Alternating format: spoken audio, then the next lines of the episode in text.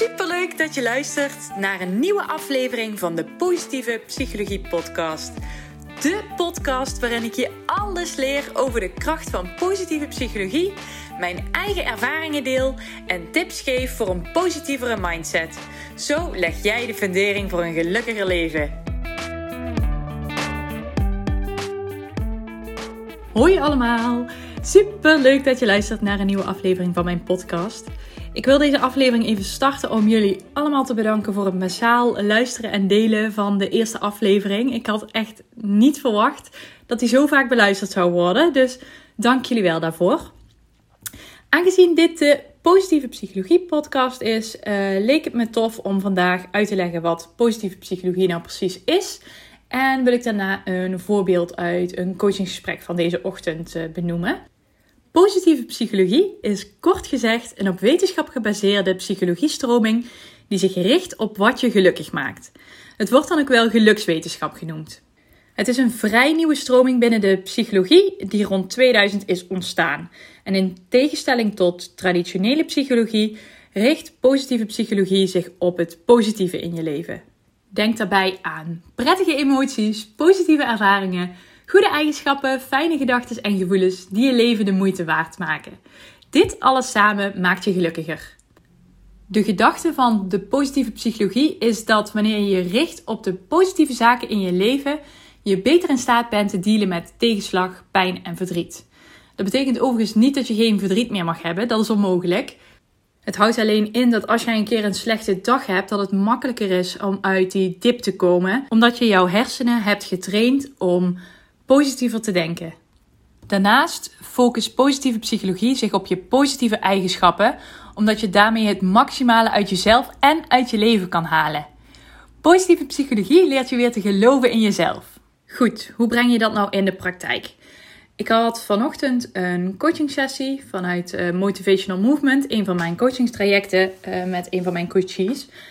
En dat ging vanochtend over een van haar valkuilen. En dat is dat ze telkens heel gemotiveerd is om iets aan te pakken of om te veranderen, maar dat haar telkens niet lukt. Dus de motivatie is aanwezig, alleen de praktische uitvoering lukt niet. En toen we daarop inzoomden, kwamen we erachter dat dat kwam door externe prikkels. We hebben hierop ingezoomd middels een 5G-schema. En een 5G-schema is een model uit de cognitieve gedragstherapie, wat wordt gebruikt om inzicht te krijgen in jouw gedachten en in bepaalde gedachtenpatronen.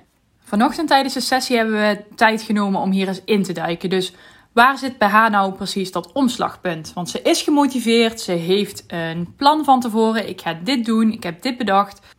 Maar op het moment van de praktische uitvoering lukt het haar niet. En door te vragen en daar samen op in te zoomen kwamen we erachter dat zij heel erg werd afgeleid door externe prikkels. Maar ook daar zat weer een laag onder. Want uiteindelijk bleek dat zij altijd handelt vanuit schuldgevoel. Dus ze heeft zich bijvoorbeeld voorgenomen om 's middags te gaan werken. Maar dan vroeg haar dochtertje aandacht of haar kat. En daardoor werd ze afgeleid en vond ze dat haar dochtertje of haar kat meer aandacht verdiende dan zijzelf. En hierdoor kwam uiteraard haar werk in de problemen, want ze heeft een baan waarbij ze vaak werkt met deadlines. En doordat ze de hele dag zo werd afgeleid, kwam haar werk op de laatste plek te staan en moest dat maar uiteindelijk afgeraffeld worden. Nou, daar wil ze dus heel graag vanaf. Dus we hebben gekeken naar de gedachten die ze op zo'n moment heeft en of deze haar nog dienen. En daaruit hebben we de conclusie getrokken dat dit helemaal geen helpende gedachten zijn. Want ze zet zichzelf op de laatste plek en daardoor komt haar werk niet af. Maar kan ze ook niet met volle focus aandacht geven aan haar kind en aan haar kat. Wat ze wel graag zou willen. Dus ik heb haar handvatten gegeven waarmee ze haar negatieve gedachten kan ombuigen naar positieve gedachten.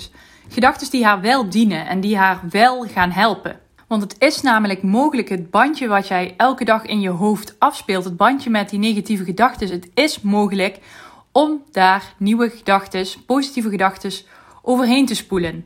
Ik noemde daarbij als voorbeeld het bandje wat ik laatst zelf heb overgespoeld.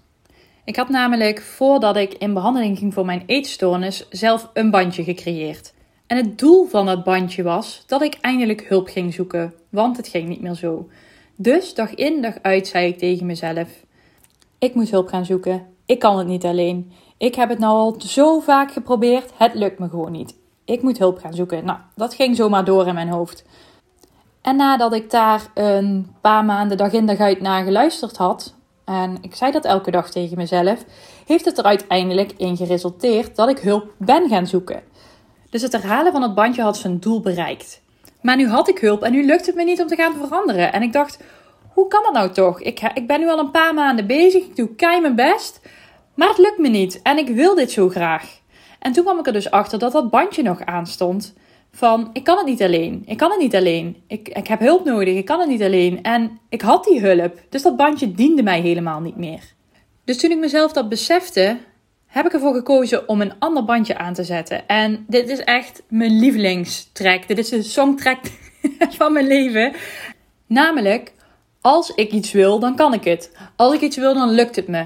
Als ik iets wil, dan ga ik ervoor. Als ik iets wil, dan zorg ik ervoor dat het mij gaat lukken. Het maakt niet uit hoe. Het maakt niet uit wat ik daarvoor moet doen. En doordat ik dat bandje heb verwisseld, lukt het me ineens. Het lukte me om af te vallen, het lukte me om mijn huiswerk te maken, het lukte me om al mijn opdrachten te doen. En het grappige is dat het me niet eens moeite kost. Dus door positiever te denken, heb ik echt een mega gedragsverandering door mijn 2 vingers in mijn neus. En ik had dat gewoon zelf in de hand. Dus op het moment dat ik me daar bewust van werd, kon ik er wat mee doen. En het is zo krachtig om een soort van mantra voor jezelf te hebben. Dus mocht jij ook telkens in dezelfde negatieve gedachtenloop zitten, probeer die dan eens te doorbreken met gedachten die jou wel dienen. Want die gaan jou helpen. Die gaan jou helpen te bereiken wat jij wil. Die gaan jou helpen te bereiken wat jij veranderen wil. Dus als je jezelf daarop betrapt, stel jezelf dan eens de vraag van, dienen deze gedachten mij nog? Hebben ze nog de functie waarvoor ik ze ooit bedacht heb? En mocht je het zelf niet lukken, dan stuur me gerust een berichtje. Want ik weet zeker dat het mogelijk is. Dat ook jij dit kan. Dus als je mij over mijn coachingstraject Motivational Movement hoort praten en dan hoort zeggen dat ik jou help het beste uit jezelf te halen, dan is dit wat ik bedoel.